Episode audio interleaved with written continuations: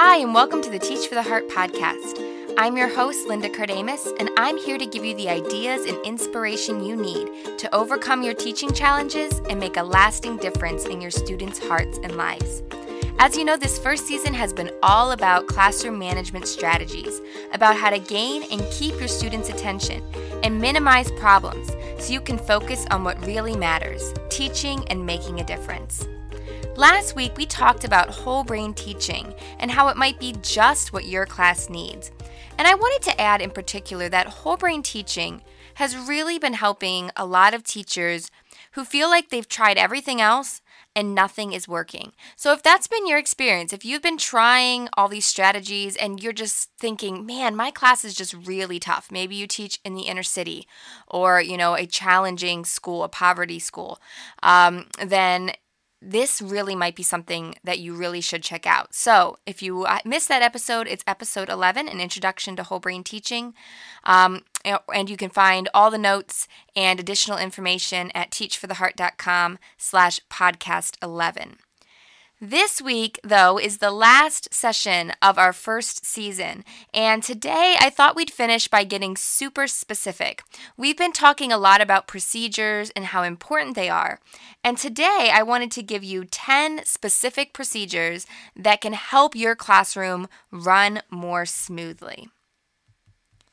Now, remember way back in episode four, I believe it was, yes, episode four, we talked about how to teach procedures to your students. So, for any reason you missed that episode, you'll definitely want to check that out because uh, it doesn't do much good to have good procedures if you don't know how to teach them to your students. Uh, the key is to actually practice them, correct mistakes, and redo anything they did incorrectly. So, definitely check back on episode four to review how to teach procedures. But today, as I said, we are actually going to give you some examples. So here's an example of 10 classroom procedures that may just make things run a little more smoothly. All right, number one, this is what I did in my classroom tell kids they cannot use the restroom. Okay, I know this sounds crazy. Just hear me out for just a second. When kids ask to use the restroom during instructional time, when I first started teaching, I let everyone go. Everyone. I just figured um, and actually i'd been kind of taught in college and i figured like you just don't mess with that. If a kid needs to use the restroom you don't question it you just say yes you just let them go. But what quickly happened was i ended up with a parade of students using the restroom to the point that my administrator had to say something. It was that obviously uh, out of control. Um, so if you're not having a problem with this your system's probably working. But i realized i needed to change something. So what i started doing was if a te- if a kid asked to use the restroom during instructional time so when i was trying to teach I would typically say something like, no, not right now.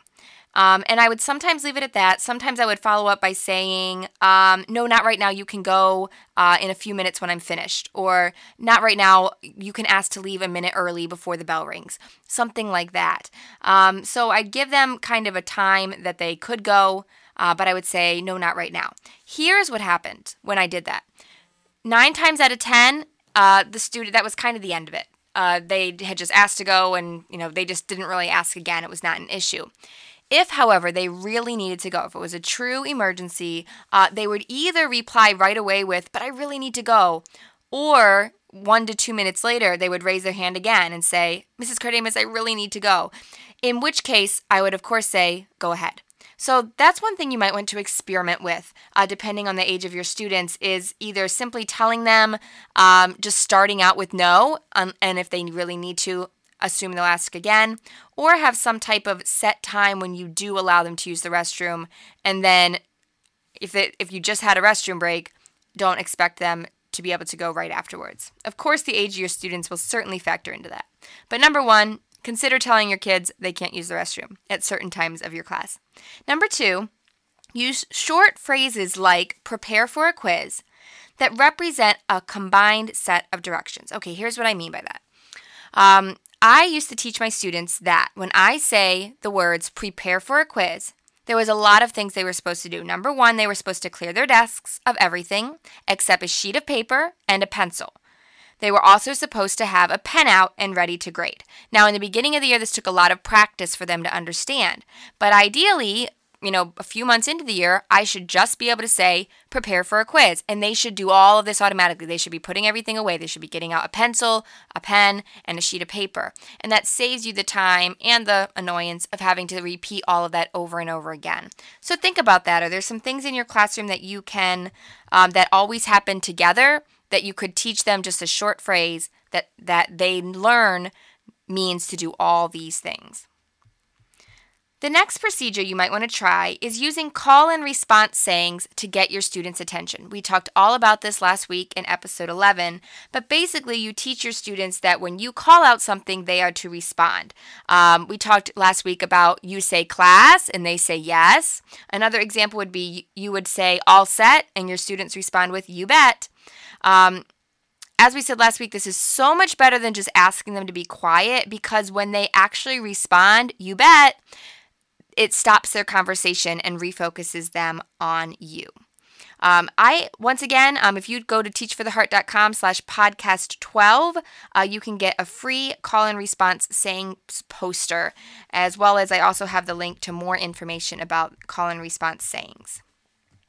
All right, the fourth procedure you might want to try is teach your students to use question marks when grading in class. Okay, I highly, highly recommend this procedure if you ever have your students grade something in class.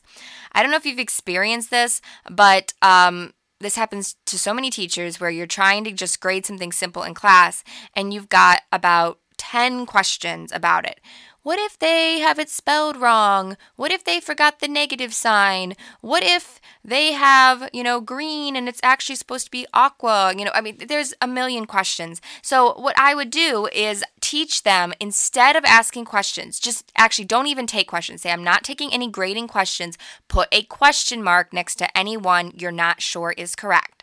So you know if they're if they're like they, if they don't know if number five is right put a question mark right next to number five and put a question mark at the top of the page and i will look at it later.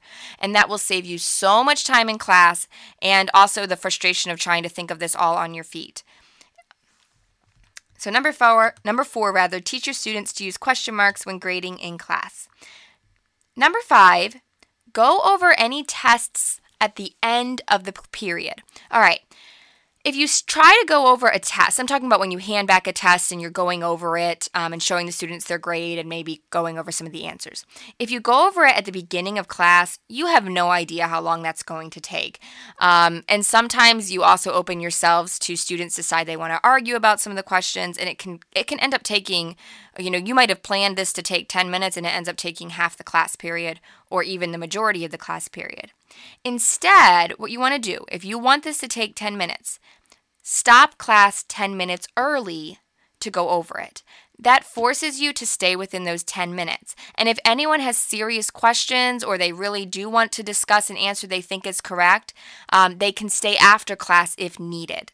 Um, so that really works so much better to go over the test at the end of the period instead of at the beginning.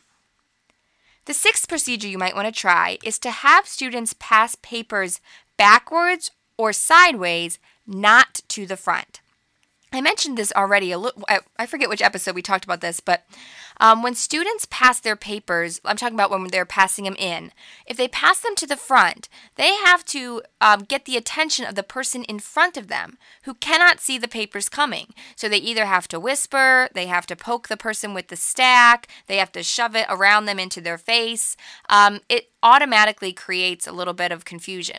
However, if students are passing their papers behind them or to the side, it's much more easy for students to see the papers coming, um, and so it causes less disruptions. Number seven is to have a designated in bin. Okay, this is simple enough com- concept, but not everyone does it. Um, so just simply have a spot that your students can turn in papers. When I have students pass in the papers, I don't bother to be the one to go and collect them and find a, a spot for this pe- these papers. I'm already on to teaching the next thing. I teach my students that the last person that gets all the papers is to stand up, get a paper clip, and put them in my in bin. And so that's just one less thing for me to worry about in the middle of teaching. Procedure number eight is to have students pass back papers for you. Now, I'm not talking about tests or anything that's confidential, all right? But if your classroom's anything like mine, there are plenty of papers that need to be passed out that students can certainly help with. So, what I do is I create an out bin for each of my classes. And then I have one student in each class who I teach that in the beginning of the class period, they're supposed to go to that, their folder, pick up anything that's in it, and pass it out. And this normally happens during my bell work time at the beginning of class. So they can just go and um, pass out these papers to each other. Um, to the students, if they need to, they grab another student to help.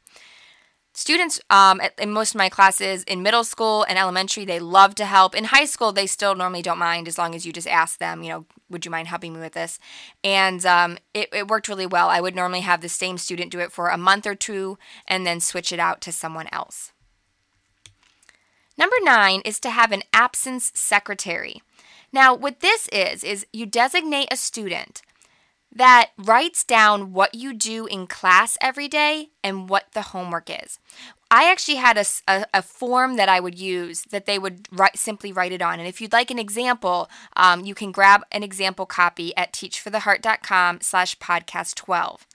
I would keep this form in a folder in the side of my room so that way students or parents could easily just grab this this sheet of paper, look at it, and see what they missed. I could also um, use it to make photocopies and just send it home with students who had been absent. So that was really helpful. The 10th procedure is to purchase and give out golf pencils. Okay, I heard this idea um, last summer in our Create Your Dream Classroom Summer Book Club, and uh, it's I think it's definitely worth a try.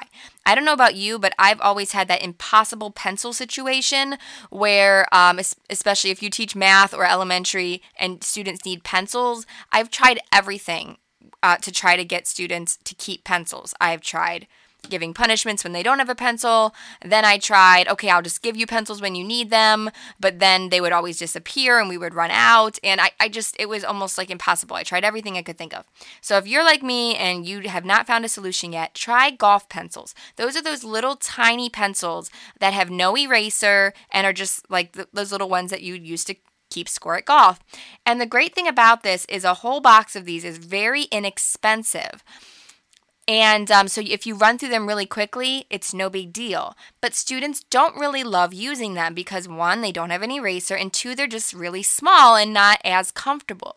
So you're encouraging scu- students to bring pencil, their own pencil, but yet you do have something for them if you need it, and you're not stressed if they forget to turn it back in. If you're wondering where you can get them, I have a link on my website um, that shows you an example and uh, shows you one straight from Amazon.com. So those are our 10 procedures. I'm going to add one more bonus procedure because if I'm remembering correctly, we haven't really gotten a chance to talk about start of class procedures in this um, season yet, and that is such an important piece of classroom management. I want you to think right now how do you start your class?